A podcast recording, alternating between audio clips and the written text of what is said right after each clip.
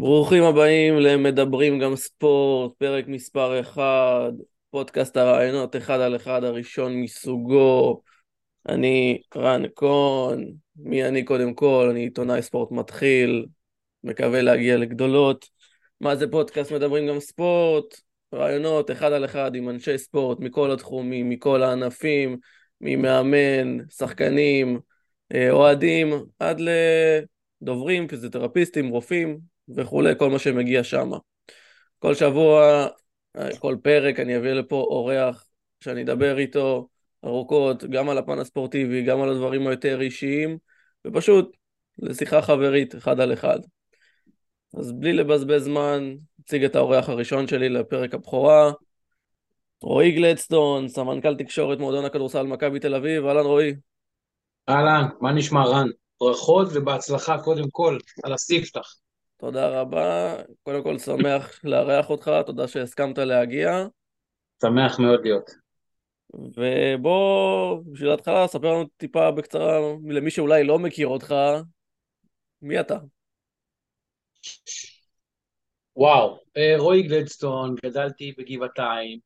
אה, בעצם את הדרך שלי בעולם התקשורת התחלתי בגיל 15, אה, כאשר בבית ספר קלעי בגבעתיים, חבר טוב שלי בשם אורן, אה, אורן קורנפלד, בחור שאני מאוד מאוד מעריך, אה, אימא שלו עבדה במעריב, ותמיד הייתה לי וגם לו איזושהי משיכה לעולם התקשורת, מאוד אהבתי ספורט, מאוד אהבתי עיתונות ספורט, תמיד קראתי והתעניינתי, ויום אחד הוא בא ואומר לי שהוא שמע מאימא שלו שמחפשים אה, חבר'ה שיבואו ויסקרו כדורסל נשים.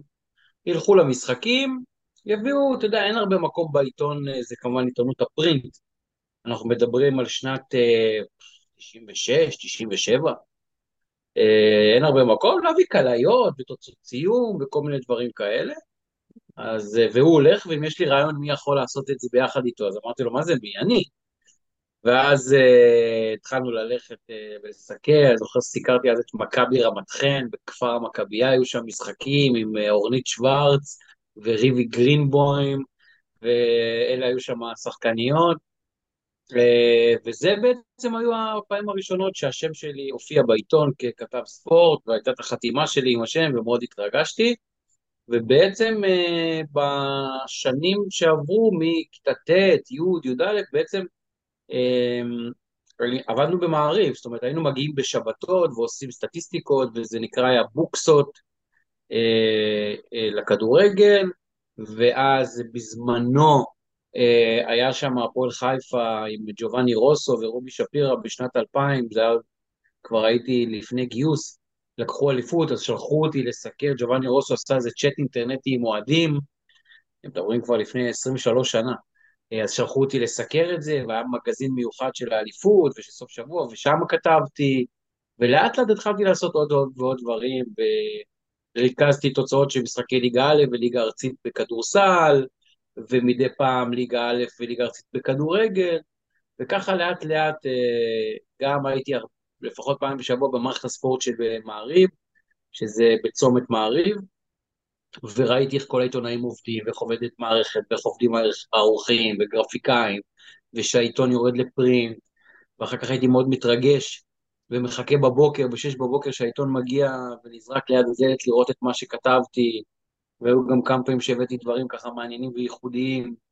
אז זה, זאת בעצם הייתה הדרך שלי. Uh, בצבא הלכתי לכיוון אחר לגמרי שלא קשור לתקשורת. אחרי הצבא, uh, עבדתי, הייתי בית קפה, דרום אמריקה, וכשחזרתי, חזרתי לעניינים האלה, זאת אומרת, עבדתי באתר שנקרא טלספורט, ואחר כך הלכתי להיות קצת עורך ב-NRG, ואחר כך הגעתי לאתר וואן, הייתי שם ארבע שנים, סיקרתי כדורגל, אה, נבחרת ישראל, הפועל תל אביב כדורגל סיקרתי, עם הרבה מאוד סיפורים וסקופים, ובזמנו ענייני אה, מוני הראל ואלי טביב, שהיו הבעלים של הפועל תל אביב, עם המון המון סיפורים בלעדיים בזמנו שהיה לי שם, מעבר מאוד גדול של ביברס נטחו לרובין קזאן, שהיה הסיפור שלי, אמ, וגם הייתי שדרן באתר, ברדיו 99, אז היה שיתוף פעולה בין וואן ורדיו 99, שכל שעה במחצית השעה היו מבזקים. אז היינו כמה חבר'ה שעורכים את המבזקים, כותבים אותם ומשדרים אותם. מבזקי ספורט. מבזקי ספורט, נכון. זה היה ניסיון רדיופוני, תוך כדי עשיתי תואר ראשון בתקשורת וניהול אה, במכללה למינהל, וגם שם התמקצעתי ותוך כדי עבדתי. ואחרי בערך ארבע שנים בוואן קיבלתי הצעה מערוץ הספורט לבוא ולהיות ראש דסק כדורסל, להיות כתב כדורסל, מה שנקרא הבכיר שלהם, גם על המסך, קצת לשדר משחקים, קווים, להיות ריפורטר, ושם הייתי כמעט שבע שנים.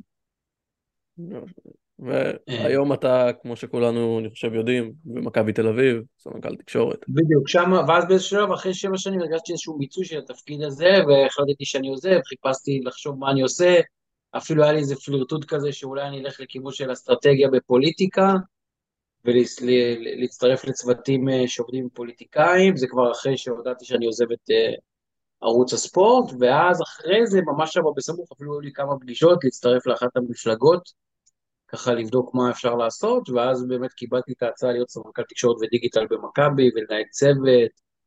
יכול להיות, יכול להיות שפספסנו אותך בפוליטיקה, אתה אומר? אני לא מתחרט על שום דבר, אני מאוד שמח בבחירה שעשיתי, ו... וזה היה דבר, וזה עדיין דבר מדהים. זאת פחות או יותר, זה היה קצה על מזלג הדרך שלי.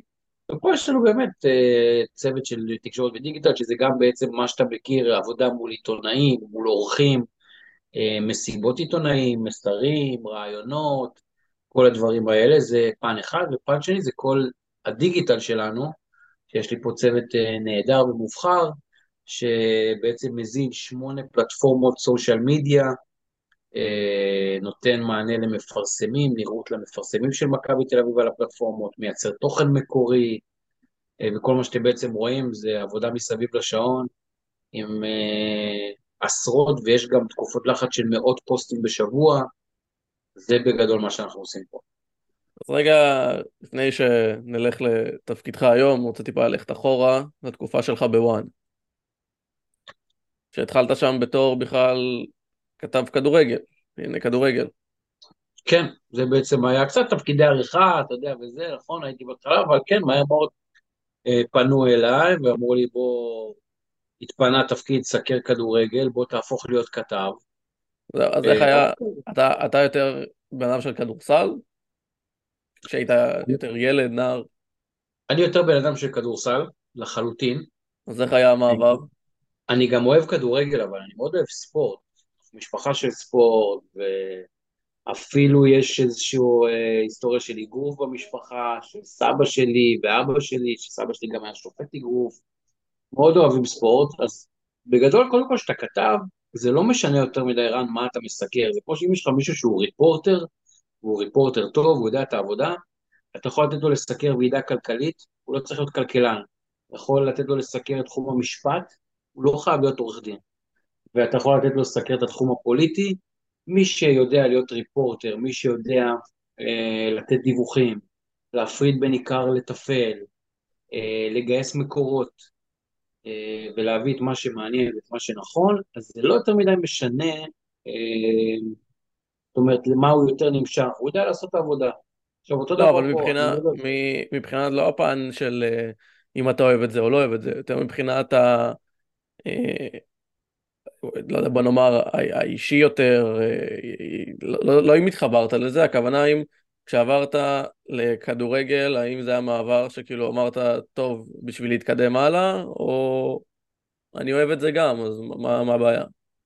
לגמרי אני אוהב את זה גם, אני אוהב כדורגל, זה נכון שאני יותר אוהב כדורסל, אבל אה, אוהב כדורגל, אוהב ספורט, אוהב... קבוצה שאתה אוהד בכדורגל? מה זה? קבוצה שאתה אוהד בכדורגל? תראה, בגדול, אני בבית שלי תמיד היה כדורסל, זאת אומרת, לא היה איזה אהדה לכדורגל יותר מדי. אני יכול להגיד לך שכאילו מבחינתי גם תמיד הייתי רואה מכבי תל אביב, ימי חמישי, חד משמעית, אה, משם באתי, אז באופן טבעי, אה, אני חושב שבזמן שהייתי טינג' הלכתי גם לכמה משחקי מכבי תל אביב בכדורגל, בודדים, אה, אבל לא היה, הכדורסל היה בבית, אני, אני מאוד אהבתי לראות כדורגל אנגלי, בתיכון נחשפתי לאייל ברקוביץ' וחיים רביבו, אני זוכר שראיתי כמה משחקים של ברקוביץ' אה, בליגה האנגלית בסאוטהמפטון, ופשוט התמגנטתי גם לאייל ברקוביץ' וגם לליגה האנגלית. מאוד Mhm. אהבתי את הליגה האנגלית, אה, וזה, בכלל להיות סביב ספורט זה משהו שהוא מדהים, זה מגרשים, זה קהל, זה אמוציות, מאוד מאוד מהנה. הבנתי. אז ש- כמו שאמרת, אחד הסיפורים שלך כשהיית בוואן זה היה באמת ביברס נטחו, נכון? כן. מעבר שלו של ביברס, והיה לך גם עוד אה, ידיעה על אה, אה, אלי טביב, אתה יודע?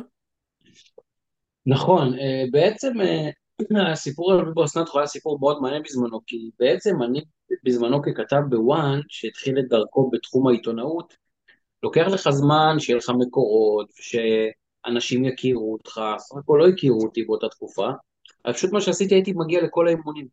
אז סיקרתי את הפועל תל אביב, הפועל רמת גן, נבחרת ישראל קצת אחר כך, אבל אה, הייתי פשוט מגיע לכל האימונים, אז מתחם האימונים היה מתחם פתוח, והיה אפשר להגיע ולצפות באימונים, היום אם אני לא טועה זה כבר סגור, מגודר, אבל פעם היה אפשר להגיע, אני זוכר שאגב מאוד מאוד הופתעתי, שהייתי הכתב היחידי שעושה את זה. זאת אומרת, מדי פעם באירועי קצה היו באים עוד כתבים, אבל ביום יום הייתי לבד שם. וזה נתן לי כמה דברים, זה גם נתן לי בלעדיות בהרבה מאוד דברים שקורים. לא כי הייתי איזה עיתונאי גדול, פשוט הייתי שם. ואף אחד אחר לא היה שם, המתחרים שלי לא היו שם. אז אם שחקן פתאום לא הגיע לאימון, או אם היה ברדק שם ופתאום באו כמה אנשים מפוקפקים לאחד השחקנים אחרי אימון, לפני אימון, אני שם ואני רואה את זה. אם חס וחלילה השחקן נפצע, אני רואה את זה.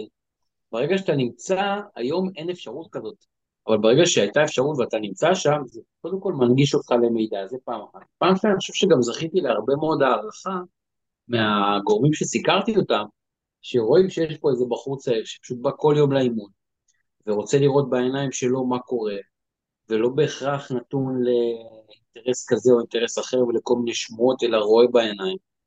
והם ידעו להעריך את זה. ומתוך זה גם היו לי כל מיני סיפורים וידיעות, היו לי גם רעיונות. זאת אומרת, בזמנו אלי גוטמן היה מאמן, ופעם בכמה זמן הייתם לו אלי בוא ככה נשב סוף האימון כמה שאלות, גם on the record, גם off the record, והיינו עושים את זה. חושב שזה הגיע מתוך הערכה, שרואים מישהו שכל יום מגיע, אז אתה לא יכול להישאר אדיש לזה, ואתה אתה יודע, אתה לא יכול להגיד כל פעם לא. אז פתאום, בתור, כבר בחודשים הראשונים שלי, גם הייתי, בתור כתב מתחיל, הייתי מביא סיפורים שלאף אחד לא היה, והייתי מביא רעיונות שלאף אחד לא היה, והייתי מכיר המון אנשים, כי ברגע שאתה נמצא כל הזמן שם, אז אתה כבר מכיר את כולם, מלמעלה עד למטה. ממי שמכסח את הדשא, ואפסנאים כמובן, אוהדים, אנשי הנהלה, אתה מכיר את כולם. אה, אז, אז זאת נוסחה די טובה. הסיפור עם ביברה זה סיפור מאוד uh, מעניין, שבעצם הייתי, ישבתי ביציע, והייתי צופה באימונים, והיה יושב שם איזה בחור שקט, ולא ידעתי בכלל מי זה. פעם אמרנו שלום, הבנתי שהוא כנראה איזה קרוב משפחה אולי של ביברס, או חבר של המשפחה או משהו כזה. ויום אחד הוא מתקשר אליי, והוא אומר לי, שאל אותי אם אני נמצא ליד מכשיר פקס. אמרתי לו שאין לי פקס. הוא אומר, לך תעמוד ליד פקס. גרתי אז בגבעתיים, הלכתי לחנות קרביץ, נכנסתי לחנות, אמרתי, אני צריך לקבל לפה פקס, אמרו לי, אין בעיה, חצי שקל. היה אמרתי, "אין פקסים בעיה, אז. אני אעמוד." כן, היה פקסים. אז.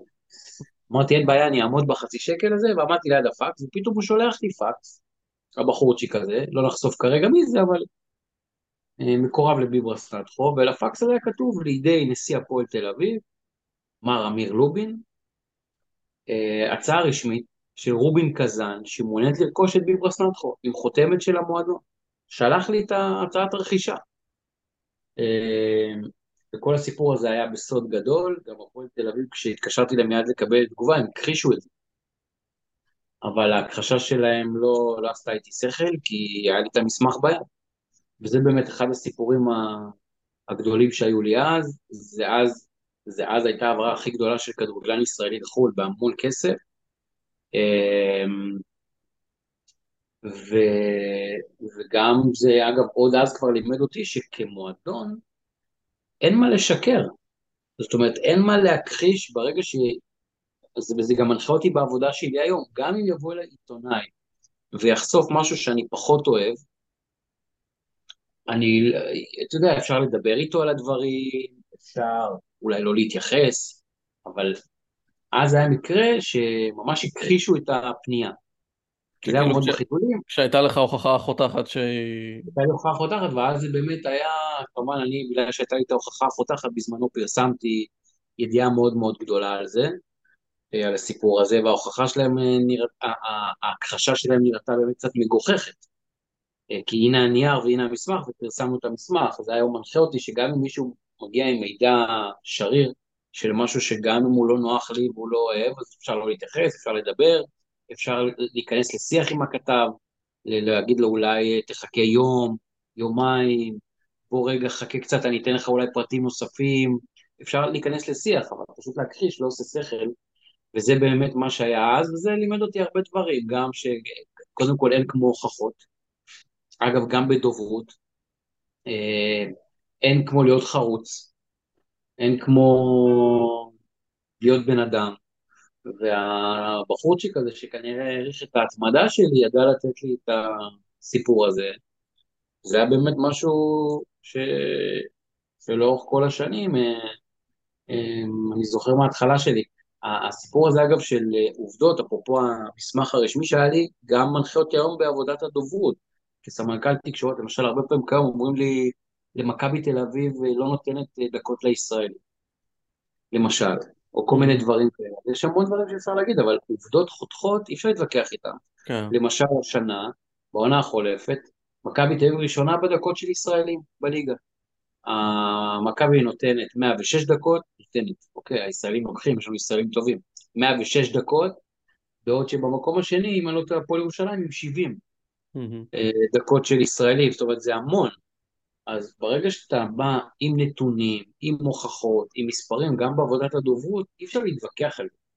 לכן גם תמיד כשאנחנו מביאים נושאים לדיון ומשוחחים או יוצאים לתקשורת, ברגע שאתה ממוסמך, זה דברים שאני רואה בהם חשיבות, ואני רואה בהם כלי מאוד מאוד חשוב לעבודת הדוברות, וגם עוד לפני זה לעבודת העיתונאי, כי אי אפשר להתווכח עם זה. אם. היום אנחנו נגיד, למשל יש 300 ישראלים שמשחקים בשתי הליגות העליונות, ואנחנו יכולים להביא נתון שמתוכם 150 עברו במחלקות הנוער של מכבי תל אביב, שזה 50 אחוז, מסתובבים 50 אחוז מהשחקנים הישראלים בשתי הליגות המקצועניות, שהם בוגרי מכבי, זה נתון מאוד מאוד חזק, שאי אפשר להתווכח איתו, זה מספרים. אז זה משהו שלימד אותי אז. אה, כן, היו גם. סיפורים, נכון, רוני הראל, אלי טביב, הבעלות המשותפת של הפועל תל אביב, ואחר כך כשעברתי לערוץ הספורט, הכדורסל, גם שם היו הרבה מאוד סיפורים גדולים ומעניינים, כן. עוד, עוד מעט נגיע, עוד מעט נגיע לערוץ הספורט לפני אה, זה, גם למכבי וגם לתפקיד שלך היום נגיע. אה, אתה גם סיקרת את אה, הפועל תל אביב בליגת האלופות בקמפיין שלהם? אה, ב- כן, אני חושב שעזבתי באמצע, אם אני זוכר נכון, אבל כן. גם בהגעה לשם, שם ב... אה, הם היו שם לדעתי נגד רדבול זלצבורג, וליון אם אני לא. טועה. בפלייאוף, ואז, ואז הם יעלו לליגת האלופות, במשחק בליון כבר לא סיקרתי. זה היה לדעתי כבר שעזבתי את אה, וואן, אבל נגיד הייתי בשלקה, והייתי בבנפיקה, אה, במשחקים האלה הייתי. אז כן, יצא לך להיות. ובואו נעבור כמה שנים קדימה, ערוץ הספורט. אתה מתחיל בתור? אז בעצם אז הייתה עזיבה של עומר בנוביץ', שהיה ראש דסק כדורסל אה, לא מעט שנים בערוץ הספורט, ואיש גם מקסים שאני עד היום בקשר איתו, והוא עזב שמה, ופנו אליי, אז פנה אליי אה, אורי דגון, שהיה עורך ראשי אתר ערוץ הספורט, והוא הכיר אותי אגב מהגלגולים שלי הקודמים, אני הייתי גם אה, עורך באנרג'י, מהמם. וגם הייתי, הוא הביא אותי בזמנו לערוך באנרג'י, וגם כמו שסיפרתי לך שהייתי בתיכון, ועבדתי בספורט מעריב, בפרינט, אז עבדתי שם עם אורי דגון. אז הוא אה, זכר אותי, והוא גם אה, ראה את העבודה שלי כריפורטר בוואן, והידיעות שהבאתי על הכדורגל, והיו שם כמה סיפורים טובים. הוא אמר לי, תקשיב, אתה ריפורטר, אני רוצה להביא אותך לכדורסל, יש לי חור, אני צריך מישהו שיבוא ויסקר את הכדורסל, את מכבי תל אביב, את הפועל ירושלים, את הפועל תל אביב, אני חושב שאתה, שאתה מתאים, אני צריך מישהו שכבר עם ניסיון ב, בלהיות כתב ספורט, יודע את העניין, אתה ארבע שנים עושה עבודה שאני מאוד שם לב אליה בוואן, והוא הציע לי. אה, ועשינו משא ומתן קצר, וככה הגעתי לערוץ הספורט. התחלת שם בתור דסק, אה, דסק הכדורסל של ערוץ הספורט, ואני קראתי שהיית ב-2014, סיקרת את אה, מכבי ביורוליג? כן, אני בעצם הגעתי לערוץ הספורט בינואר 2011. האירוע הגדול שסיקרתי היה ב-2011, אה, מכבי תל אביב הגיעו לפיינל פור יורוליג שהיה בברצלון. אז הקבוצה של צ'אק אידסון נכון, וג'רמי נכון. כשפרקינס, כשפרקינס נפצע שם. פרקינס נפצע, נכון. אז אה, הם בחצי גמר ניצחו את ריאל מדריד, ניצחון מאוד מאוד מרשים, אם אני לא טועה אפילו דיאור פישר היה שיחק בריאל מדריד. נכון, כן. וגמר מול פנאתינייקוס של מייק בטיסט ודיאמנטידיס, כן. שם מכבי הפסידה בגמר. כן. אוברדוביץ' כמובן עם דימיטריס איטודיס שהיה עוזר שלו, היה עוזר מאמן 13 שנה של אוברדוביץ', דימיטריס איטודיס. כן. אה, ושם מכבי הפסידה בגמר. אז זה היה בעצם הטורניר הגדול שסיקרתי, ומשם רצתי שבע שנים באמת גם לאליפויות אירופה, 2011, 2013, 2015, אליפויות אירופה של נבחרות, אה, ליטא, סלובניה, ליטא 2011, סלובניה 2013, צרפת 2015, ב-2014 סיקרתי את אה, המסע של אה, מכבי תל אביב, אז דיוויד בלאט עזב לקליבלנד, mm-hmm. וגיא גודס, העוזר שלו, מונה למאמן ראשי, אז היה להם מסע בארצות הברית, אז אה, נסעתי לסקר אותם במשחק אימון נגד קליבלנד של מכבי תל אביב, ואחר כך נגד ברוקלין. איך היה, איך היה, שוב, 2014 אני חוזר איתך, היית איתם גם בפיינל פור, נכון? בטח, כמובן. אז אני, אני, שוב, אני חושב שבגמר של אותו 2014, אני חושב שכל מדינת ישראל נהייתה אוהדי מכבי בדרך כזו או אחרת. אני חושב שבסופו של דבר גם מי שלא רוצה שהישראליות תנצח, כמו שנקרא. אה, איך היה לחוות את זה משם? חווה, ספר משהו משלך. קודם כל, אגב, אה, בסקר שעשינו פה במכבי לפני איזה שנתיים, של מכון מדגם, אז 95% מחובבי הספורט בישראל מעוניינים שמכבי תל אביב תצליח באירופה. שזה בעצם אומר שהרבה מאוד מקבוצות, מאוהדים של קבוצות אחרות, שאנחנו משחקים באירופה, רוצים שנצליח. אני חייב להגיד לך שזה לא מפתיע אותי, כן? אה, כן, כן. גם בלי הסקר הזה הייתי יכול... כן, זה סקר אה, מאוד מאוד רציני של מכון מדגם. אז זה ככה שתדע, אה, חוויה מטורפת. חוויה מטורפת, כי אתה יודע, יש לי שני אחים כאילו יש לי שני אחים גדולים שתמיד אומרים לי שהם, שהחיים שלי, גם ככתב ספורט וגם בתוך קבוצת ספורט, זה לחיות uh, ברכבת הרים. Mm-hmm. אתה יודע, זה לחיות. אתה יודע, אדם רץ.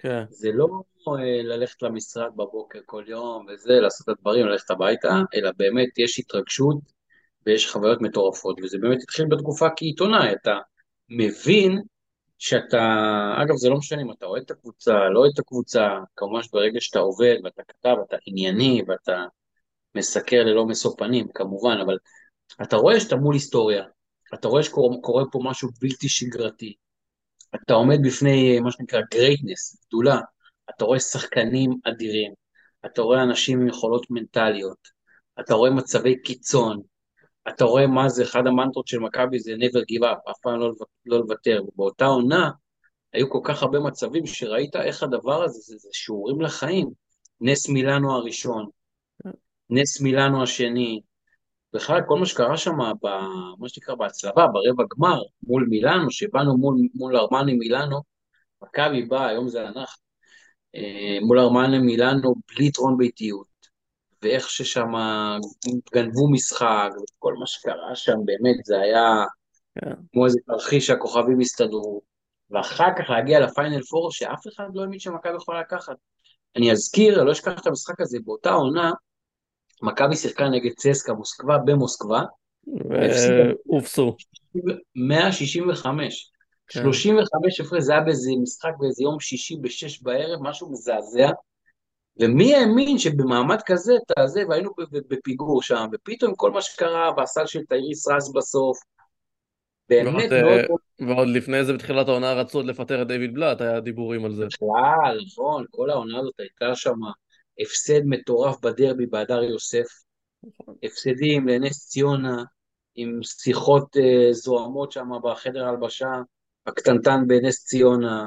טייריס רייס שרצו גם uh, להעיף אותו. נכון, אם, אם, אתה, אם אתה זוכר, באותו הפסד בדרבי בהדר יוסף, לדעתי טייריס רייס לא נרשם בכלל, יובל נעימי שם, משחק איזה 25 דקות.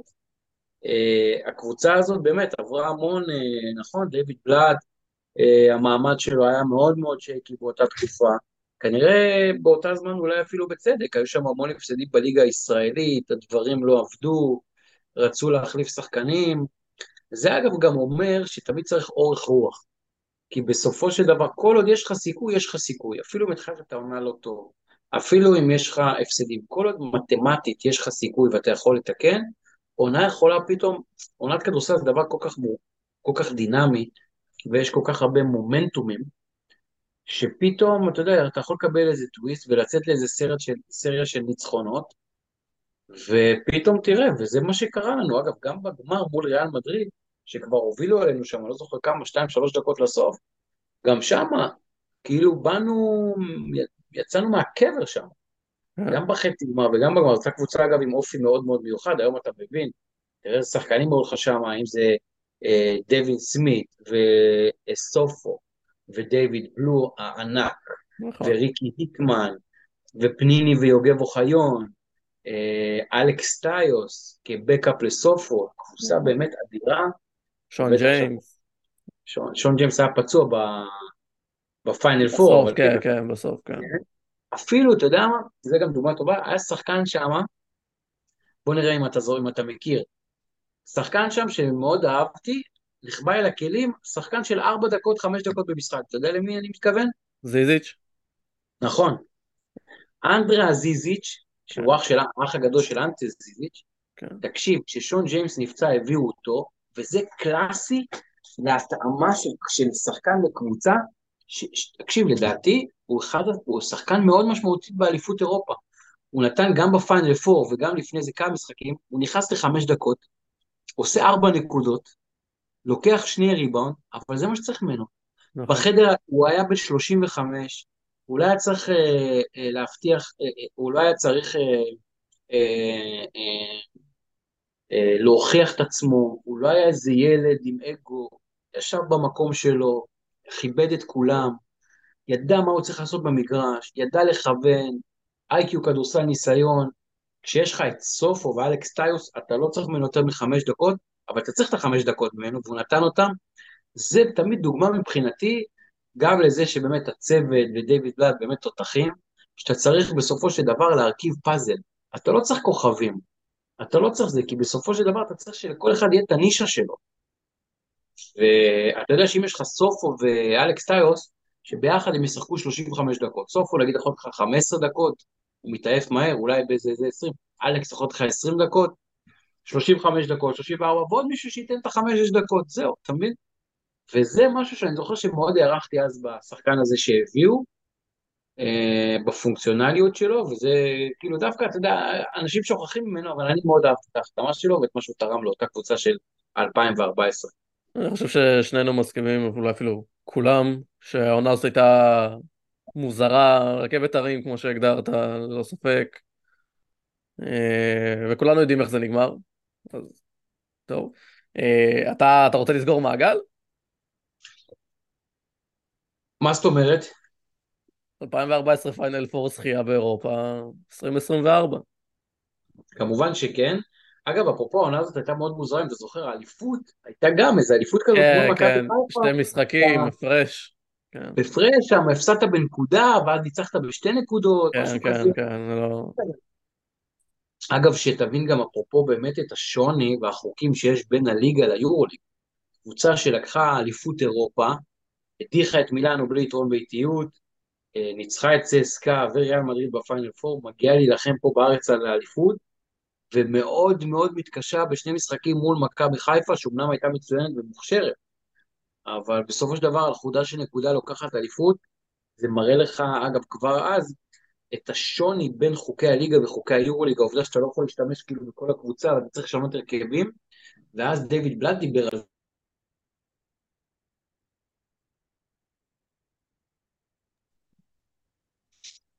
על הקושי שזה מייצר, על המעבר בין ההרכבים, זה גם, זה גם, אנשים לא מבינים דווקא בפודקאסט כזה רע, אם תרשה לי, יש לנו זמן קצת לדבר על זה, תחשוב מה זה, אם יש לך למשל שמונה זרים, יש לך שלושה שלא מתלבשים. Mm-hmm. אז פתאום שחקנים שרגילים לשחק, להיות מרכזיים, 25, אה, אה, יכול לשחק 25 דקות באוליק, פתאום הם, הם, הם על אזרחי ביציע בכלל. זה משנה להם את כל ה... מה הם אוכלים, איך הם ישנים, איך הם מתכוננים למשחק. פתאום שחקן, שהוא רגיל לשחק 10 דקות ביורוליג, פתאום הוא צריך לשחק 30 דקות. שחקן, לפעמים זה שחקן ישראלי, שביורוליג הוא שחקן של 6-7 דקות משלים, פתאום בא לליגה 25 דקות. זה משנה לך את כל ההיררכיה. אחד הדברים שמאוד חשובים בקבוצת כדורסל, היום אני רואה את זה בפנים, זה ההיררכיה. זה העובדה שכל אחד יודע את המקום שלו. ובשינויים בין החוקים, זה מפזר את ההיררכיה הזאת.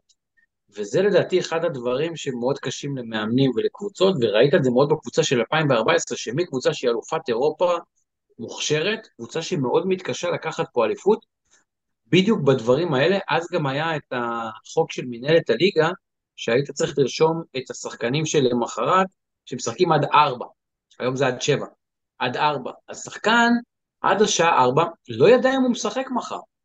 עכשיו, כשאתה לא יודע אם אתה משחק מחר, אם אתה בין הזרים שנרשמים או לא, זה משפיע לך אם אתה משחק או לא. מה אתה אוכל, איך אתה ישן, שחקנים מקצוענים, כל דבר כזה הוא משמעותיים. אז אני רוצה, אני רוצה רגע להתעכב איתך בדיוק על הנקודה הזאת. כמו שאמרת, סגל של שמונה, שחק... של שמונה זרים, אתה צריך לא לרשום כל, כל פעם בליגה שלושה. האם לא יותר נוח אה, מלכתחילה, רק עם חמישה זרים להגיע, ואז אתה יודע מי הסגל שלך כל משחק, השחקנים יודעים כל משחק מי הסגל, והיה לזה גם לפי דעתי השנה, היה לכם סיטואציה כזאת כשהיה לכם את אה, אוסטין הולינס פצוע ופויטרס וג'לן אדמס, שיצא לכם שהייתם עם אותו סגל כמעט בהרבה משחקים עם אותם זרים. תראה, אה, קודם כל היום, השנה היו, אני לא זוכר אפילו כמה, אבל אני חושב שגם כשהיו לנו הרבה פצועים, רצנו עם שישה או שבעה זרים ביורוליג. תראה, ברגע שאתה מתחרה ביורוליג, שזו הליגה הכי טובה באירופה, ברמה הכי גבוהה באירופה, וברגע אה, שאתה מתחרה מול קבוצות שיש להן עשרה ושנים עשר שחקני חיזוק, זרים, אתה צריך אה, להיות במשחק. ואם אתה רוצה להיות קבוצת פלייאוף, שאחר כך גם שואפת להגיע לפיינל פור, אתה צריך שחקנים טובים. עכשיו, זה, זה מאוד עניין של שנתונים. אם למשל היום מכבי תל אביב, אתה יודע, אני לא איש מקצוע מבחינת כדורסל, אבל אם מכבי תל אביב אה, אה, היום רוצה, כמו שאתה אומר, נגיד ללכת עם חמישה זרים. השאלה אם יש היום שבעה ישראלים, נכון? כי אנחנו נגיד מייצרים נכון. סגל של 12, אם יש לך שבעה ישראלים שאתה אומר, אני יכול לרוץ איתם ליורוליג ולהגיע לפיינל פור. לא בטוח, זה מאוד תלוי בשנתונים.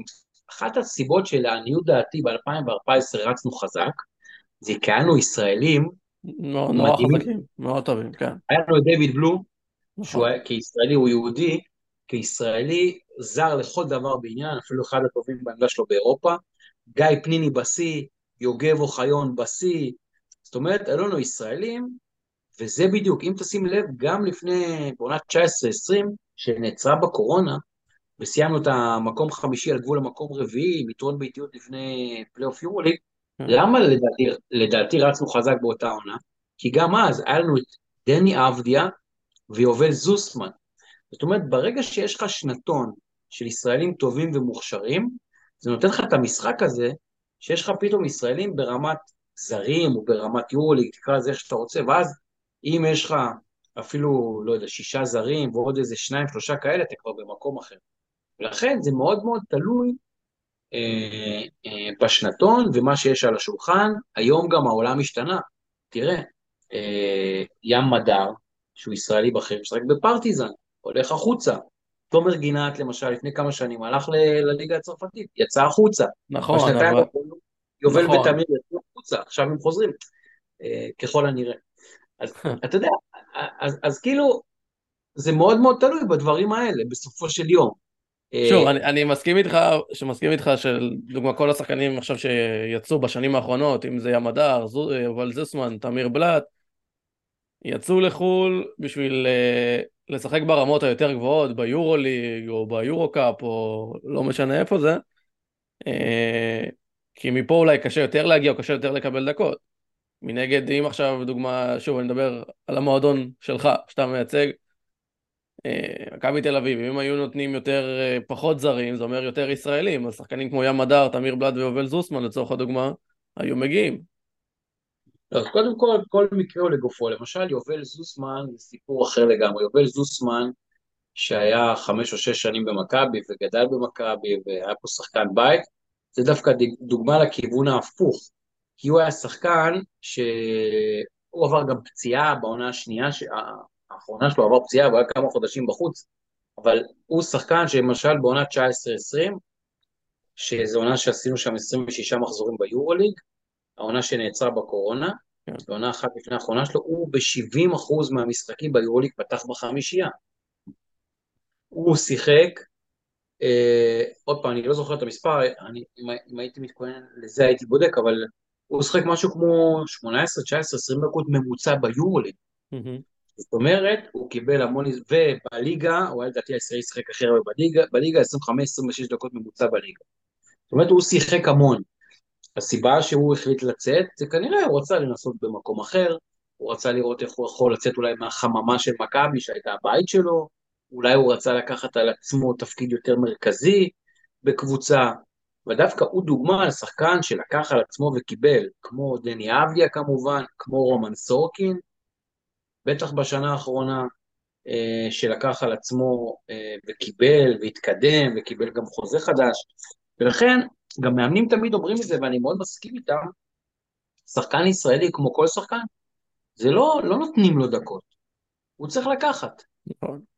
וזה מאוד מערכת דו-סטרית, כמו שמאמן נותן ביטחון לשחקן, שחקן צריך לתת ביטחון למאמן, שאם הוא על המגרש, הכל בסדר, אתה מבין? כן. ואני חושב שהמאמנים שלנו, בין אם זה יאנס שמאוד קידם את זוס, ובטח את, אה, אה, דני, ועודד שמאוד קידם את רומן, ומאמין ברפי, ואימן את נבחרת ישראל, זאת אומרת, זה מאוד מאוד עניין של מה שהשחקן נותן. אמ, והיו הרבה שנים שיוגב אוחיון, נכון, למשל, היה מצוין, אז פפלוקס ישב על הספסל, או ג'ורדן פארמר ישב על הספסל ויוגב שיחק. נכון. כי בסוף המאמן רוצה לנצח, ומי שטוב ישחק. ולכן הרבה פעמים גם עושים עוול לשחקן הישראלי, שלפעמים מתייחסים אליו כאילו, תנו לישראלים, ברור שזה חשוב לכולנו וכולנו פטריוטים, ומכבי תל גם יודעת לפתוח את הכיס. מכבי תל ידעה להחזיר את עמרי כספי מה-NBA בהמון כסף, מכבי תל ידעה להחתים את גל מקל בהמון כסף, שני שחקנים שכנראה באו למכבי וקיבלו שכר שהוא כנראה מעל מחיר השוק שלהם, זאת אומרת אם היו הולכים אולי למקום אחר. לא היו מקבלים את הסכומים האלה. שוב, אין ספק שהרבה שחקנים ישראלים עברו במכבי, אה, שחקנים גדולים, כן. וזה קשה, להיות ברמה הזאת של top יורוליג, שקבוצה שואפת לפלייאוף כל שנה ולמעלה מזה, זה קשה, לא כולם ברמה הזאת, ולא כולם יכולים לשחק ברמות האלה, אתה רואה? אתה רואה רפי למשל, שחקן מעולה, אה, יפתח, שחקן מצוין, היה MVP של הליגה, הם מאוד התקשו, קיבלו הזדמנויות. נכון. התקשו. נכון. זה לא פשוט. עכשיו, אני, אני רוצה רק להבין, אתה, אתה, דעתך, אתה היית מעדיף שיהיו למכבי חמישה, שישה ישראלים טובים וחמישה זרים, או הפוך? אני חושב שאי אפשר להגיד דבר כזה. זה מאוד תלוי בשנתונים, איזה שחקנים עומדים על, ה, על השולחן. אתה, אני, אני, קשה לי לבוא ולהגיד לך כפלאג נאמבר חמישה זרים, שבעה זרים. לא, אבל, אבל שיהיה, אני מתכוון שיהיה עדיפות לישראלים. שכאילו... חד, חד משמעית צריכה להיות עדיפות לישראלים. אבל לא תמיד זה אפשרי. אם נכון. למשל, אה, אם היה אפשר, דני אבדיה לא היה ב-NBA, והיה במכבי תל אביב, אה, ואם למשל, אה, לא משנה עכשיו, אני מסכים איתך, זו סיטואציה. ותמיר בלאט כזה, וזוסמן כזה, אם הם במכבי, שהם ברמת יורוליג, ויש לך פה ארבעה ישראלים שברמה, יכול להיות שאתה אומר, אוקיי, אני לא צריך יותר מחמישה זרים. נכון. יכול להיות. אבל אם אין לך את זה, אז זה בעיה. אגב, זה גם עניין של ציוותים. זה אומר שאם נגיד יש לך את תמיר בלאט וג'ון די ברטולומיאו בקבוצה, אין לך מקום... תמיר בלאט על פי פרסומים זרים, מתקרב. אני לא יכול להגיד יותר מזה. אבל, אבל אתה לא יכול אז גם שיהיה לך את ים נכון? כי זה על אותה עמדה. ברור, לא, זה ברור, שוב. אני מסכים איתך, זה- תלוי כאילו מאוד עניין- סיטואציה. אין גם מקום לכולם. צריך אנשים גם, נגיד, אומרים לי, תגיד, אה, למה, שואלים אותי, תגיד, אני קורא שתמיר בלאט אה, אה, במשא ומתן עם מכבי תל אביב. למה ים מדר גם לא? אז אני שואל את אותו בן אדם, שאלתי אותו, אמרתי לו, מה, היית חותך את ג'ון דיברטולומיאו? לא, מה פתאום, ג'ון זה ג'ון, הקפטן שלנו חייב להישאר. אז אמרתי לו, אה, אז אתה רוצה את ג'ון ואת ים ואת תמיר? זאת אומרת, הרבה פעמים אנשים לא מבינים שקודם כל יש עמדות, ויש כמות מוגבלת של דקות, וקבוצה זה דבר, זה מארג מאוד מאוד עדין. ובשביל זה יש תותחים כמו אבי אבן, ש-17 שנה במערכת ויודע מה זה ללמוד קבוצה. דיוויד בלאט הגדול, יושב ראש הוועדה המקצועית, שלא צריך להכביר עליו במילים. עד לפני שנה ניקולה, וזה מלאכת מחשבת.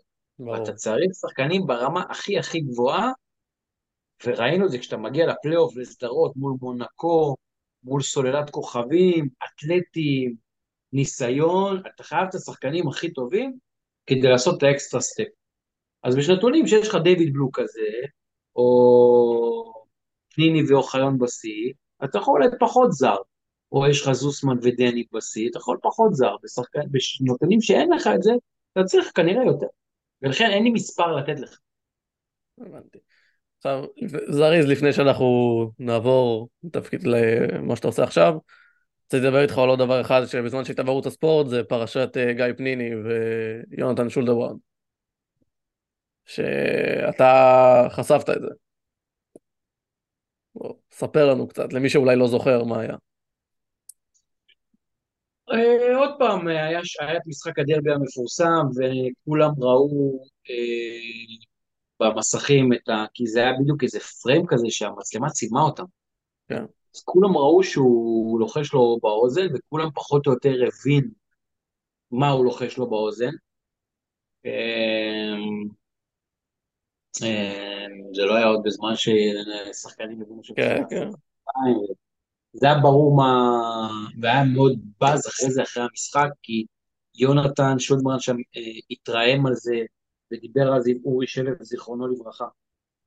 אה, איש יקר, אורי שלף, זיכרונו לברכה. הוא התלונן בפניו על, ה... על מה שגיא פניני אמר לו, ודיבר שם אולי עם ממש שופט או משקיף, היה עניין סביב הדבר הזה. הלכנו- רק צריך לציין שוב, יש טרשטוק, בכדורסל בין שחקנים, הכל ידוע, הכל לכולם, וזה בסדר, נכון. זה חלק מהמשחק, טרשטוק. נכון, אבל, זה היה חריג, כן. נכון, זה היה חריג, זה היה לא בטעם טוב, לא בגבולות הטרשטוק, וזה גם היה בצורה שבאמת הם היו שניהם מיושרים למצלמה, ופשוט נורא ראו את זה.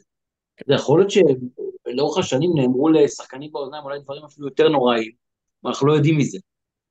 זה ביניהם וזה נסגר. בגלל שפה גם יונתן מאוד התרעם על הדבר הזה, ובסוף המשחק התלונן, והיה סיפור סביב הדבר הזה, וגם היה בקלות אפשר לראות מה קרה, הרי מה היה העניין? יונתן התלונן, ואז הלכנו לראות על מה הוא מדבר ומה קרה.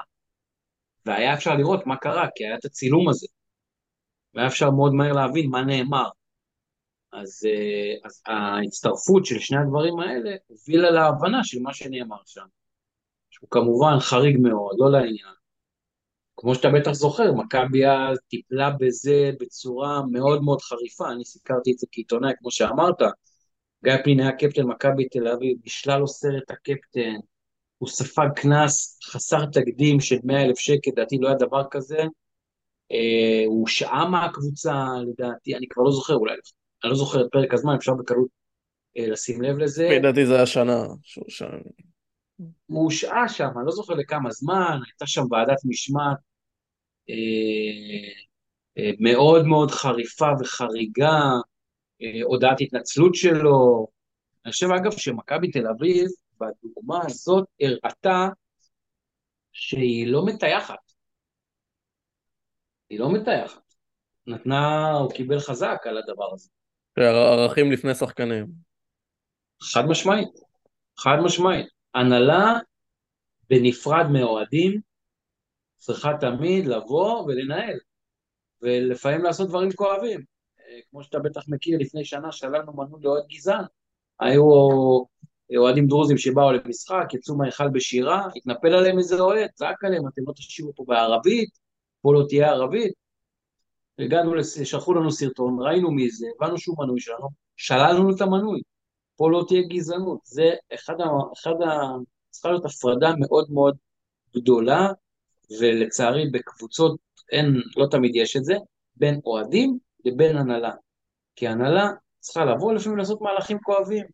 זאת אומרת, לשלול מנויים, לדאוג לסדר, אה, לבוא, ל- ל- ל- לדאוג ל- ל- לכך שכולם ירגישו בטוחים במגרש, ועושים פעולות קשות. אה, וזה משהו שזה אלה שתי דוגמאות ש- שהנהלת מכבי תל אביב ידעה לעשות, לעשות את זה.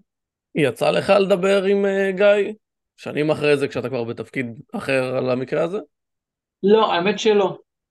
לא, לא יצא לנו לשבת ולדבר על הנושא הזה. חושב שגם הכל ברור, הוא הבין שהוא טעה, הוא הבין שזה לא לעניין, הוא היה בחור צעיר, זה באמת היה מזמן. כן, אה, עשר שנים לפי דעתי. עשר שנים? ב-2014, כן, עשר שנים. כן, הרבה זמן. אה, אז לא, לא יצא לי. אה, אולי באמת איזה יום אחד מחליף מילה על זה, אבל, אבל באמת הוא, הוא התלהט, הוא התלהט והוא... כן, הוא- באדרנלין של הדרבי גם, אני מנחש. כן, כן, כן, כן, הוא יודע, הוא יודע ש... בסדר, טוב, אז נעבור הלאה, מה שנקרא. אה, תפקידך כיום כסמנכ"ל תקשורת של מכבי תל אביב. הגעת, התחלת ב-2017? כן, 2017, ואתה כבר כמעט שבע שנים שם? שש? יש, טוב. עוד שש. ממש עוד מעט שש, כן. שש? בק- בקיץ של 2017, אז עכשיו זה יהיה שש שנים. שש שנים. וספר, איך זה? מה זה? אז בעצם, אה, אה, כמו שאמרתי לך, קיבלתי הצעה להיות פה סמנכ"ל תקשורת ודיגיטל, בעצם להרחיב את תפקיד הדוברות, אה, לבעצם אה, לתפקיד שהוא גם נדבך אחד שלו, זה מול כתבים, עיתונאים, דוברות, רעיונות, מסיבות עיתונאים, המון המון צרכים תקשורתיים, כי ברגע שאתה משחק באזור של 85 משחקים בעונה, אה, אז יש המון המון צרכים.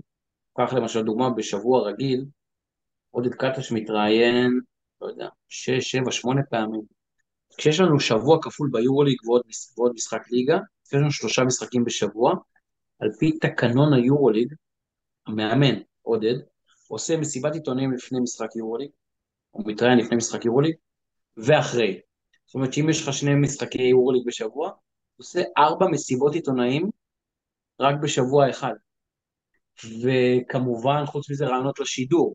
לפני משחק, אחרי משחק, שחקנים, זו אופרציה מטורפת.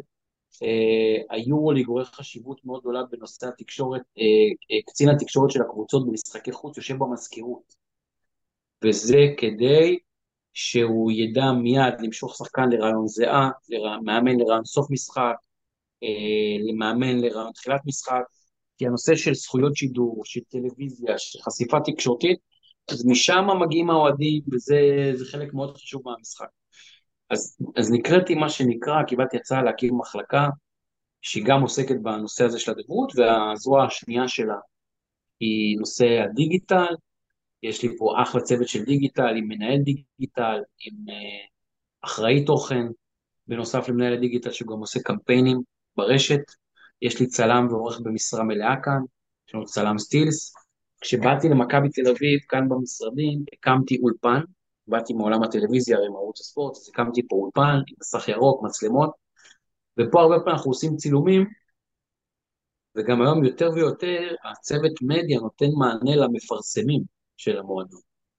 זאת אומרת, אה, סרטונים, לקדם מוצרים, אם למשל פומה היום היא הספונסר שלנו, אז לקדם מוצרים של פומה, אה, אה, אה, DHL עובדים איתנו חברת שילוח בינלאומי, אז אנחנו הרבה פעמים מתכנסים ועושים קריאייטיב וכותבים תסריט ויוצרים סרטון שמפרסם את DHL, היה לנו כמה דברים מוצלחים כאלה, יוצרים מהלכים ממותגים, אה, המהלך המעופף של ישראל, למשל, אה, כל מיני דברים כאלה נחמדים ומקריבים, וזה הקריאיטיב שלנו, זה הדיגיטל, זה עבודה מסביב לשעון, כמו שאמרתי לך, יש שמונה פלטפורמות של דיגיטל, אנחנו, אה, האח- האחרון זה ה-threads של אה, מטא, אנחנו כן. בפייסבוק, באינסטגרם, בטוויטר, בלינקדין, ביוטיוב, בכל מקום כמובן שאנחנו נמצאים, יש לנו אתר רשמי, אפליקציה, יש לנו מערכת דיוור ששולחת אימיילים. אתה עכשיו בקיץ, אתה תנ"ך או שאתה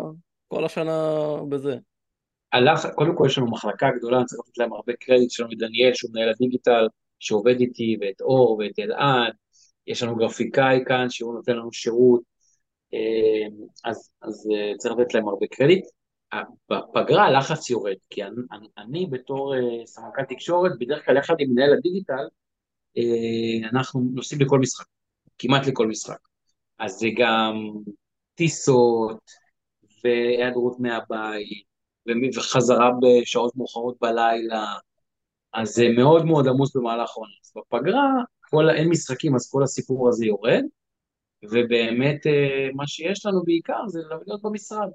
אבל אה, כמו שאני מדבר איתך עכשיו מהמשרד, אנחנו עושים דברים, מכינים את העונה הבאה, מכינים את ההחתמות, מנסים אה, להכניס מערכות חדשות, כל הדברים שבזמן העונה שאתה רץ ואין לך זמן, אז בפגרה יש לך קצת יותר זמן לתהליכים, אה, קצת לנהל דברים, קצת לבחון את עצמך, אז זה הרבה יותר רגוע, כי אין את המשחקים, אתה לא צריך לנסוע לגנר ולגליל עליון ולבאר שבע ולטוס.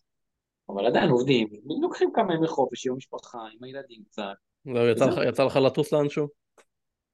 בחופש? כן, עכשיו, עדיין בפגרה. אני אוטוטו עם אשתי ועוד כמה חברים אנחנו ניסע, אה, ככה איזה שלושה ימים לראש שקט לצפון, ובסוף אוגוסט אני נוסע עם חברים, עם אשתי ועם הילדים לרמת הגולן. בארץ, אני בארץ. אני מקווה שיהיה לך ראש שקט בלי יותר מדי דרמות. אני גם, תודה. אה, עכשיו שאלה, אני ההגדרה שלך בתפקיד זה סמנכ"ל תקשורת, נכון? סמנכ"ל תקשורת ודיגיטל, נכון. ודיגיטל. מעליב אותך אם לפעמים אם אומרים אה, דובר המועדון? לא. לא זה, זה לא הגדרת התפקיד שלי, כי הגדרת התפקיד שלי פה היא מנהל מחלקה, אה, אה, אני מוגדר כסמנכ"ל, כאחד הסמנכ"לים במכבי תל אביב, אבל לחלוטין לא מעליב אותי, אני לא... כאילו, אתה יודע, הגדרות זה הגדרות. כן, ברור לי. הבנתי. עכשיו בוא, נושא אחרון אולי, אה, הדרבי. גם בגמר, כן. שלושה משחקים, ממשחק למשחק, אה, שוב, עכשיו אני אשים את כובע האוהד שלי, האוהד ספורט. זה היה מגעיל, אפשר לומר. כל מה שהיה, כל מה שהוא לא המשחק עצמו, 40 דקות בתוך המשחק, לפעמים גם זה נכנס לתוך המשחק, היה אפשר לומר אה, מגעיל, לא נעים, לא, לא לאוהדים, לא, לא יודע, לצוותי ניהול של שתי הקבוצות, אוהדים, לא משנה מה. אה, ספר על איך אתה חווית את זה. אני מסכים איתך, לחלוטין היה מגעיל. Uh, העניין הוא שזה היה פתאום, זה כמו איזה מוגלה שיצאה החוצה. כולם יודעים שזה שמה. וכולם אמרו, עכשיו זה שבר את כל השיאים. אבל אני אגיד לך שמבחינתנו, לפחות אני אדבר בשם מכבי תל אביב, זה הרבה זמן ככה. אנחנו מרגישים שהמון המון המון זמן, יש המון בעיות במפגשים, המון בעיות מחוץ למגרש במפגשים הפועל תל אביב. אין ספק. לחלוטין, אגב, לחלוטין זה... אגב אין סימטריה בדבר הזה. זה, זה ידוע, זה משהו שידוע, אבל השאלה אם זה היה הזמן המתאים והדרך הנכונה. אוקיי, אבל זה לא ידוע עד כמה. מה שקורה במשך, במשך שנים, זה שאוהדי הפועל תל אביב שיושבים למעלה, ביציע למעלה, ב-4, 5, 6, משליכים חפצים על האוהדים שלנו שיושבים למטה. ובמשך שנים אנחנו מתריעים, ואין לסיפור הזה מענה. אנחנו יכולים לשלם למשטרה מאות אלפי שקלים שיאכפו את החוק ויעשו סדר, זה לא קורה. ומה שקורה במרוצת הזמן, אנחנו מקבלים תלונות מהאוהדים שלנו, שלא רוצים לבוא למשחקים ולא רוצים לשבת שם. פתאום כל משחק אנחנו רואים קרחות מתחת למקומות איפה שאוהדי הפועל תל אביב יושבים. ואנחנו כבר לא יודעים מה לעשות. עכשיו, אנחנו שולחים מכתבים, במשך שנים שולחים מכתבים, וגם השנה שלחנו מכתבים והתרענו בפני מנהלת הליגה, איגוד הכדורסל, כי אף אחד לא נותן סעד, לא עוזר למאות אוהדים שיושבים שם למטה ודופקים בהם מלמעלה, ואין להם מענה. עכשיו, מה שקרה לקראת סדרת, סדרת הגמר, התווספו, התווסף למשוואה עוד שני דברים שכבר היו הקש ששבר את, את גב הגמל. אה, נתון ראשון שהתווסף למשוואה, במסגרת חוק הספורט, מי שצריך לחתום על כל משחק זה מהנדסי בטיחות וכבאות, והם לא הסכימו לחתום על המשחק. בגלל נושא האבוקות, שהלך והרים ראש.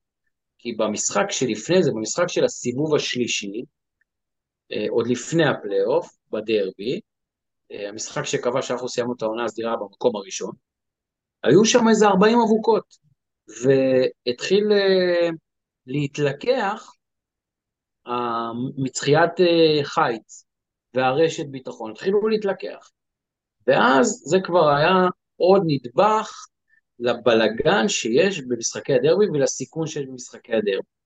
ואז אמרנו, אוקיי, במשך תקופה מאוד ארוכה אנחנו פונים לכל הצדדים, איגוד, מנהלת, משטרה, אבטחה, מלינים על זה שאני כבר, לצערי, אני כבר לא אומר שירי שואה ודברים כאלה שאסור, אבל על כל מה שקורה למעלה. מתקשרים אלינו אחרי כל דרבי, אה, אוהדים והורים שלא רוצים לשלוח את הילדים כי דופקים בהם מלמעלה. עכשיו בתוך זה מצטרף נושא אבוקות ש... שהוא בקפסיטי שלא היה מעול... מעולם. היו מעל 120-130 אבוקות מצד הפועל תל אביב בסדרת הגמר. היה 40, ובדרייבין היה 70, והיה אחר כך עוד איזה 10 או 15 אבוקות במשחק השלישי. זה מספרים מטורפים בתוך אולם סגור. היה גם משחק מול חולון שהתלקח שם כיסא, פתאום רואים כבאים בתוך האולם. אז הדבר הזה של האבוקות, שהן מאוד מסוכנות באולם סגור, הרבה יותר מכדורגל, שזה לפחות באוויר הפתוח, והעובדה שגורמי מקצוע לא מוכנים לחתום, אמרנו מה עושים? ואז אמרנו, רגע, אם בא אליך הביתה מישהו, וסליחה על הביטוי, משתין לך על הספות, ושובר לך את הבית, ויורק לך על הקירות, אז אתה לא כל כך מהר מזמין אותו עוד פעם. אתה לא כל כך מהר מזמין אותו עוד פעם. עכשיו, לנו כמכבי תל אביב, אנחנו לא גוף אבטחתי, אין לנו דרך להילחם באלימות ובדברים האלה שתיארתי לך. אנחנו יודעים לשלם מאות אלפי שקלים למשטרה, לא עושה את עבודתה, לצערי, מנסה אבל לא עושה. אנחנו יודעים לשלם לחברות האבטחה, זה לא עוזר, אנחנו לא יודעים, לת... אנחנו מועדון כדורסל, אנחנו לא יודעים לעצור אנשים. הדבר היחידי ש... שאנחנו כן יכולים לעשות, זה להגיד, חבר'ה, תקשיבו, אם זה מה שקורה, ואם יש אסקלציה, ואם יש סיכון של אבוקות בעולם סגור, ואם יש פה מהנדסי בטיחות, חברת לבטח וכבאות שלא חותמים על המשחק, אז לא נעביר את הכרטיסים. ולכן ככה פעלנו. זה לא שהתעוררנו עכשיו, הדבר הזה קיים הרבה מאוד זמן. זה נוח, אולי היה נוח לקבוצה היריבה, אולי היה נוח לכל מיני אנשים להגיד, מה, מה התעוררתם עכשיו, איזה בריונות. לא, הבריונות זה האלימות שקורית במשחקים האלה, זאת הבריונות. והבריונות זה שיש מאות אוהדים שיושבים למטה ואף אחד לא דואג להם. ולא שומר עליהם. ולמחרת המשחק הם מתקשרים אלינו ואין לנו מענה. אז, אז עשינו את הדבר היחידי שאנחנו יכולים לעשות, וזה להחזיק את הכרטיסים, כי אנחנו לא יודעים משהו אחר לעשות, אולי לך יש רעיון בשביל. תראה, שוב, אני, אני, אני לא, לא, לא האיש עם הפתרונות כנראה, אני פה בשביל להביע את הדעה שלי ושל הרבה אולי אחרים. אז אתה, אתה, אתה יכול לחשוב על פתרון, אתה איש מאוד נבון. אה, אני, שוב, אני, אני חושב, וגם אה, הרבה חברים, אוהדים אחרים שאני שומע באותו, באותה תקופת זמן, שאומרים שאולי טיפסתם גבוה מדי על העץ, כי בסופו של דבר הכרטיסים הועברו. ואני חושב שזה היה ברור מהרגע הראשון שהם יועברו. אני מקבל את ההערה הזאת, אבל בסופו של דבר הכרטיסים הועברו רק כשהייתה החלטה של בית הדין המשמעתי של איגוד הכדורסל, שחייב את מכבי תל אביב בסופו של דבר להעביר את הכרטיסים. רק באותו רגע הועברו הכרטיסים. עכשיו מכבי תל אביב קיבלה החלטה שאם בית הדין נותן פסיקה, נותן uh, החלטה, אנחנו uh, פועלים לפי ההחלטה. זאת אומרת, אנחנו לא ממרים את פי בית הדין, זאת ההחלטה שהתקבלה. ולכן אחרי שהתקבלה ההחלטה, והדיינים נתנו את הקביעה שלהם, הכרטיסים הועברו. לא רגע לפני זה.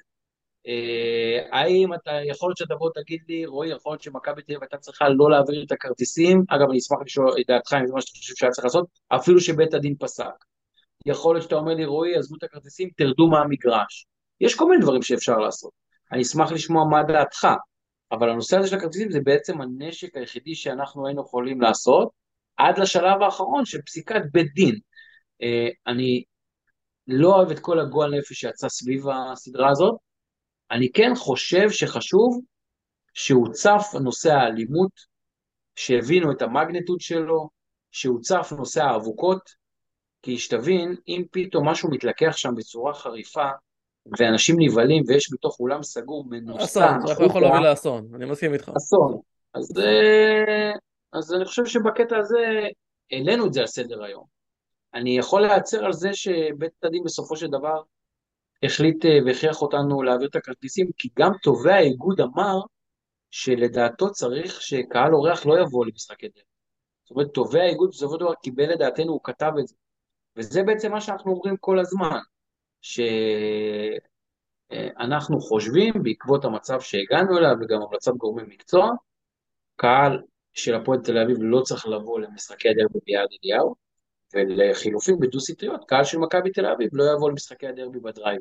זה לצערנו, כולם רוצים שיהיה קהל, אבל המצב הגיע לכזאת רמת אלימות וכזאת רמת סיכון, שזה גובר על הרצון ב, ב, בקהלים מעורבים במשחקים. אתה שאלת אותי את דעתי בנושא. כן. כן. אה, אני חושב ש... אה, שטיפסתם על העץ עץ יותר, יותר מדי גבוה. עכשיו הגעתם לנקודה ברגע שכבר אמרתם אנחנו לא מביאים את הכרטיסים וזה היה כמה ימים, לפי דעתי יום לפני המשחק הבאתם אם אני לא טועה, בסופו של דבר? אה, לא, אה, נראה לי, למרות שאתה יודע, ברגע שהייתה החלטה הבאנו, לדעתי זה היה יום לפני בצהריים, משהו כמו 30 משהו כזה. אבל אתה יודע, 1,500 כרטיסים, הפועל תל אביב. לא, לא, ברור, ברור, ברור. אנחנו ברור. מוכרים אה, בין 10 דקות ל-20 דקות. ברור, במיוחד, כשזה דרבי ובגמר, ברור, כן, זה לא, ברור. לא, לא העניין. שוב, הכרטיסים יום לפני הבאתם, אני חושב, אני לפחות, לפי דעתי אז בזמנו גם, אני אמרתי לעצמי, שזה היה ברור שהכרטיסים יגיעו בדרך כזו או אחרת. אבל אתה אומר, אתה אומר מה לא לעשות. אני שואל לא, אותך, לא, לא, לא, אני, אני מגיע לזה, מגיע לזה. אה, אז מהפן הזה, ואז אני פשוט חושב שזה יתפתח לכזה, טוב, הם עושים לי ככה, אז גם אני אעשה להם ככה. אתם בדקתם את השחקנים והצוות ניהול שלהם, אז הם גם בדקו, בדקו אתכם. ו... אה, אגב, זה לא נכון, מה שאתה אומר. אנחנו לא בדקנו את השחקנים והצוות ניהול שלהם. ההחלטה לבדוק את השחקנים בצוות הניהול שלהם, אגב, וגם שלנו, הייתה החלטה של המשטרה והאבטחה. הם אמרו, במשחק מספר בדרבי, בסיבוב שלישי נכנסו 40 אבוקות, במשחק מספר 1 בדרבי נכנסו לא יודע כמה, גם 40 אבוקות, המשטרה הייתה די עובדת עצות איך האבוקות חודרות לתוך האולם, ולכן היה כל מיני ספקולציות שאולי עובדי היכל מכניסים חס ושלום, אולי אנשי צוות של קבוצה מכניסים, המשטרה החליטה לבדוק, לא, מכבי תל אביב לא מחליטה אם לבדוק או לא. מה שהפועל תל אביב עשתה, הפועל תל אביב כמועדון נתן, נתנה הנחיה לבדוק. זאת אומרת, הפועל אמרה, לכאורה, בסדר? ביד אליהו בדקו, נבדוק גם בדרייבים. ההבדל המהותי זה שאוהדי הפועל תל אביב החדירו עשרות אבוקות, ולכן המשטרה החליטה לבדוק את כולם, כולל שחקנים, היא פחדה שאולי שחקנים מחדירים בתיקים, אני לא יודע. ובדרייבים זה לא היה החלטת משטרה, זה היה החלטת דווקא של מועדון, שאומר, ככה עשו לי שם, אני אעשה לכם פה. ולעניות דעתי זה הבדל מהותי. אז קודם כל, מצטער, אני לא, לא הבנתי את זה נכון, סליחה. דבר שני, אם אה, איכשהו מישהו מהפועל תל אביב שומע אותנו וישמח להגיב, אז אחלה. אה, ובהמשך שלי, אני מסכים איתך, אני חושב שהפתרון הכי טוב, כמו שאמרת, זה שלא יהיו אוהדי חוץ. במשחקים של... לצערנו, אבל אה, לפחות נכון, יש תקופה אבל... עד יירגעו, כן. נכון, אין מה לעשות. שוב, זה קורה גם בכדורגל בין ביתר לסכנין, זה שאין אין קהל חוץ, זה לא משהו... גם בין פנתנקוס לאולימפיאקוס פה לידינו ביוון, לפעמים אין ברירה. גם נכון, שוב, זה לא, זה לא הפתרון האידיאלי, אני לא חושב שיש פתרון אידיאלי, כן, אני לא חושב שיש איזשהו פתרון קסם שיגרום לאבוקות לא להגיע, אה, אבל כן, זה הפתרון הפרקטי, בוא נאמר, לא אידיאלי, אבל פרקטי. אה, ושוב, לגבי עניין האבוקות, במשחק השלישי מה לא טועה, גם אוהדי מכבי הדליקו בסופו של דבר. נכון, אבל, אה, וזה לא בסדר, הנה אני אומר את זה כאן, אבל אני חושב שיש הבדל בין 120-130 אבוקות, אל תפוס אותי במספר המדויק, שהודלקו במהלך המשחקים על ידי אוהדי הפועל תל אביב, כאשר במשחק מספר 2 בדרייבין, הדבר הזה הוביל להפסקה של 35 דקות במשחק, לעניות דעתי, לאיגוד הערך הספורטיבי במשחק, לכך שאונואקו הקיא, ככה סיפרו לי כתבים בחדר ההלבשה. כן, אבל לא, זה, הוא אחרי זה, הוא, הוא ביטל את זה, הוא אמר שזה לא, לא קרה. אוקיי, וג'קובן בראון רץ לחדר הלבשה והשתמש במשף שלו, זה אני ראיתי אגב בעיניים כן, שלי, כן. כי עמדתי באזור חדרי הלבשה, היה קשה מאוד לנדף את כל העשן הזה, אי אפשר לדעתי לעשות פה סימטריה. הפועל תל אביב כמובן מהאינטרס שלה, מהאינטרס שלה מנסה לעשות סימטריה. יש דברים לא בסדר שקרו עם הקהל שלנו, ודיברנו עליהם ואמרנו ואנחנו אומרים, אבל לחלוטין אין פה סימטריה. ולבוא לקחת 120 או 130 אבוקות שמופעלות תוך כדי משחק, שגורמות לעיכובים, שגורמות לשחקנים לרוץ לחדר הלבשה ולאוהדים להשתעל וכמעט להיחנק, לבין אה, כמה אבוקות בודדות, שזה לא צריך להיות. שוב, כן, כאילו, אם אסון ייגרם מ-12 אבוקות או מ-120, אסון זה אסון. זה לא משנה מכמה אבוקות. אתה צודק לחלוטין, צודק לחלוטין, אבל צריך גם לזכור שכמה אבוקות שהודלקו על ידי אוהדי מכבי, ואני לא מצדיק את זה, אבל היו שם, אה, יש כל מיני גרסאות, 2, 3, 5 אבוקות, שהודלקו אחרי שנגמר המשחק, ואחרי שמכבי תל אביב אה, התברר שהיא אלופת המדינה. אז זה לא צריך להיות, אבל זה, זה אירוע אחר. בסופו של יום, שתי הקבוצות קיבלו את העונשים שלהם. אה, אתה יכול לספר לנו מה, מה עומד להיות שנה הבאה במשחקים כרגע? אם יש איזה החלטות? אני לא יודע, אני יכול לספר לך שהעונשים נמצאים בשלבי ערעור אגב. ונראה מה תהיה ההכרעה הסופית בנוגע לעונשים, אה, אבל מה יהיה בעונה הבאה אני לא יודע. אני מאוד מקווה שתהיה הידברות, אני יודע שיש הידברות, שמנהלת הליגה צריכה פה לנקוט בעמדה, אה, ואני מאוד מקווה שהקיץ הפסטורלי והנעים לא ירגיע את כולנו ואף אחד לא יגיע להחלטות שבאמת יקלו על כולם, ואז כולנו ניכנס לאיזה תרדמת עד לדרבי הראשון ועוד פעם הכל יחזור. הייתה איזושהי הידברות, הייתה איזושהי הידברות בין המועדון שלכם להפועל תל אביב אחרי הדרבי? קודם כל אני יודע שהמנכ"ל שלנו אדלי מרקוס במסגרת המינהלת, הוא הדירקטור שלנו במינהלת, מדבר עם הקבוצות ופועל, זה פעם אחת. פעם שנייה היה את משדר, המשדר נגד אלימות בערוץ הספורט, ששם נפגשו דני פדרמן ורמי כהן נכון. ודיברו, זה הדברים שאני יודע. האם הדברים עברו לפסים אופרטיביים? אה, אני לא יודע. האם יש איזשהן החלטות קונקרטיות? אני לא יודע. הבנתי. אה, טוב, חושב שהגענו לסוף. היה מעניין, רן, שמע, אתה... היה מעניין, השיחה הייתה מאוד מעניינת. תודה רבה, אני מאוד מקווה. אה, גם לי היה מאוד מעניין, כן? גיליתי דברים שוב, שלא לא ידעתי. אה, כמה שאלות כאלה קטנות לסוף, אם תרצה תענה, אם לא תרצה אל תענה. בסדר? אחלה. פניני פורש? החלטה שלו לגמרי, רק, רק הוא יחליט, 50-50. מה, 50-50 אתה אומר על דעתך? או שאתה... הוא צריך להחליט... תן לי את אה, הסקופ. הוא צריך להחליט any day now, אנחנו מחכים שהוא יגיד לנו. הוא מחליט.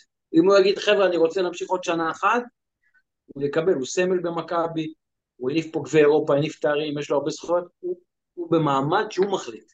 אתה יודע... אם הוא יגיד, חבר'ה, תנו עוד שנה, או שיגיד, מספיק, אני לא מרגיש שאני יכול לתרום מספיק, ואני רוצה לעשות משהו אחר, אז... אה, אני לא רוצה... אתה יודע לומר... אתה יודע לומר לי אם נגיד עכשיו הוא מחליט לפרוש, האם הוא כאילו ממשיך בתפקיד מקצועי במכבי?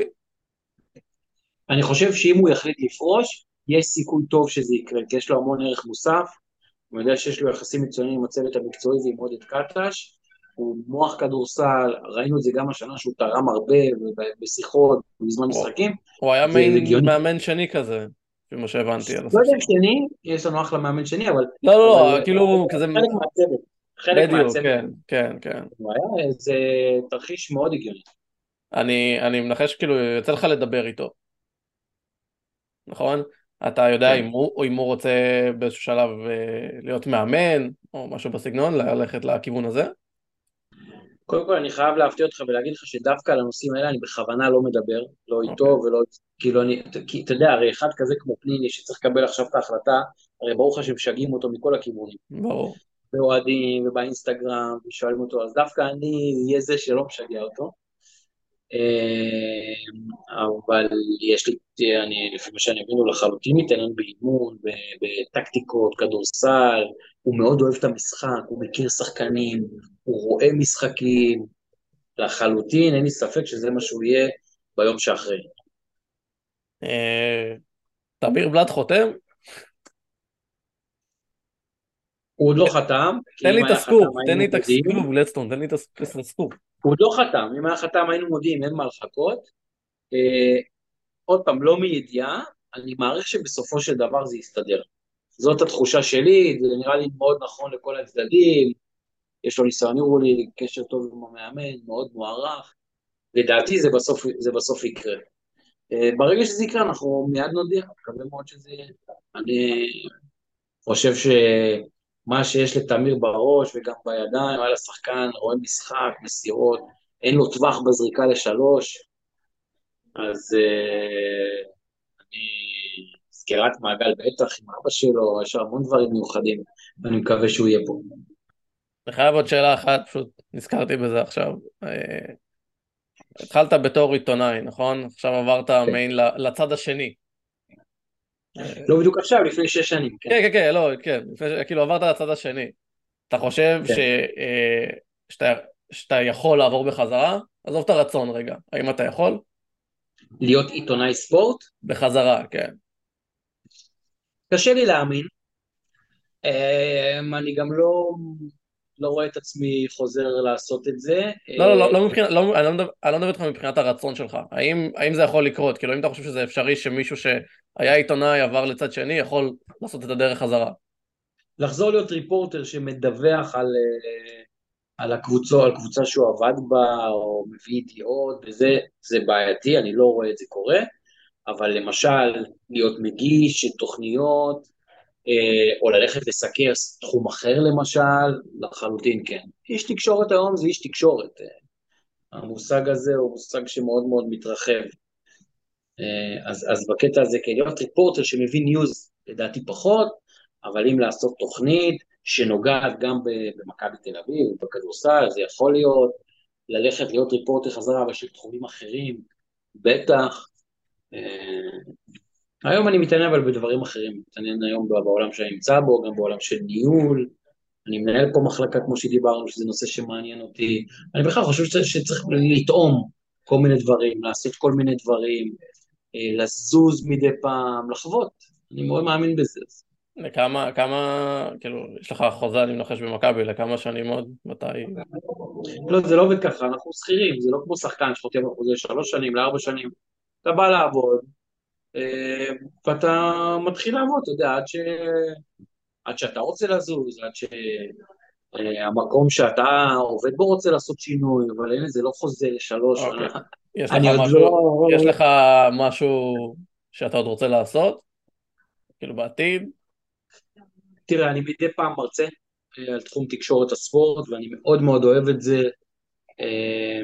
גילוי נאות, היית מרצה שלי בכל הספורט? אני מאוד אוהב לדבר, ממש נהנה מזה, אני מאוד אוהב לדבר עם סטודנטים, אני מאוד אוהב את תחום התקשורת, על כל הפנים שלו, אם זה מהצד של עיתונאים, מהצד של דוברות, אה, אני מאוד אוהב את עולם הניהול, אני מאוד אוהב להביא רעיונות חדשים, ואני מאוד אוהב לדבר על הדברים האלה, אתה יודע, אנחנו אנשי השפה, אני מאוד נהנה מהרצאות, אה, אני עושה את זה הרבה שנים, אה, בערך עשר שנים כבר, עוד הרבה לפני שהתחלתי במכבי, וזה נושא שמעניין אותי. מה הלאה? אני באמת לא יודע, אני, אני, כרגע מאוד טוב לי במקום שאני נמצא בו ואני נהנה ואני גם מרגיש שאני מגשים את עצמי, תמיד יש רצון לעוד ותמיד יש דברים נוספים שרוצים לעשות, אה, אבל כרגע אני, אני מאוד מרוצה. טוב, אה, תודה רבה רועי. תודה רבה רן. רן. אה, תודה רבה שהתארחת אצלי, פרק ראשון, מדברים גם ספורט, ולכל המאזינים, פרק הבא, אורח אחר, יהיה מעניין. תודה רבה רועי שוב. תודה רבה והמון בהצלחה עם הפודקאסט רן. תודה רבה. להתראות.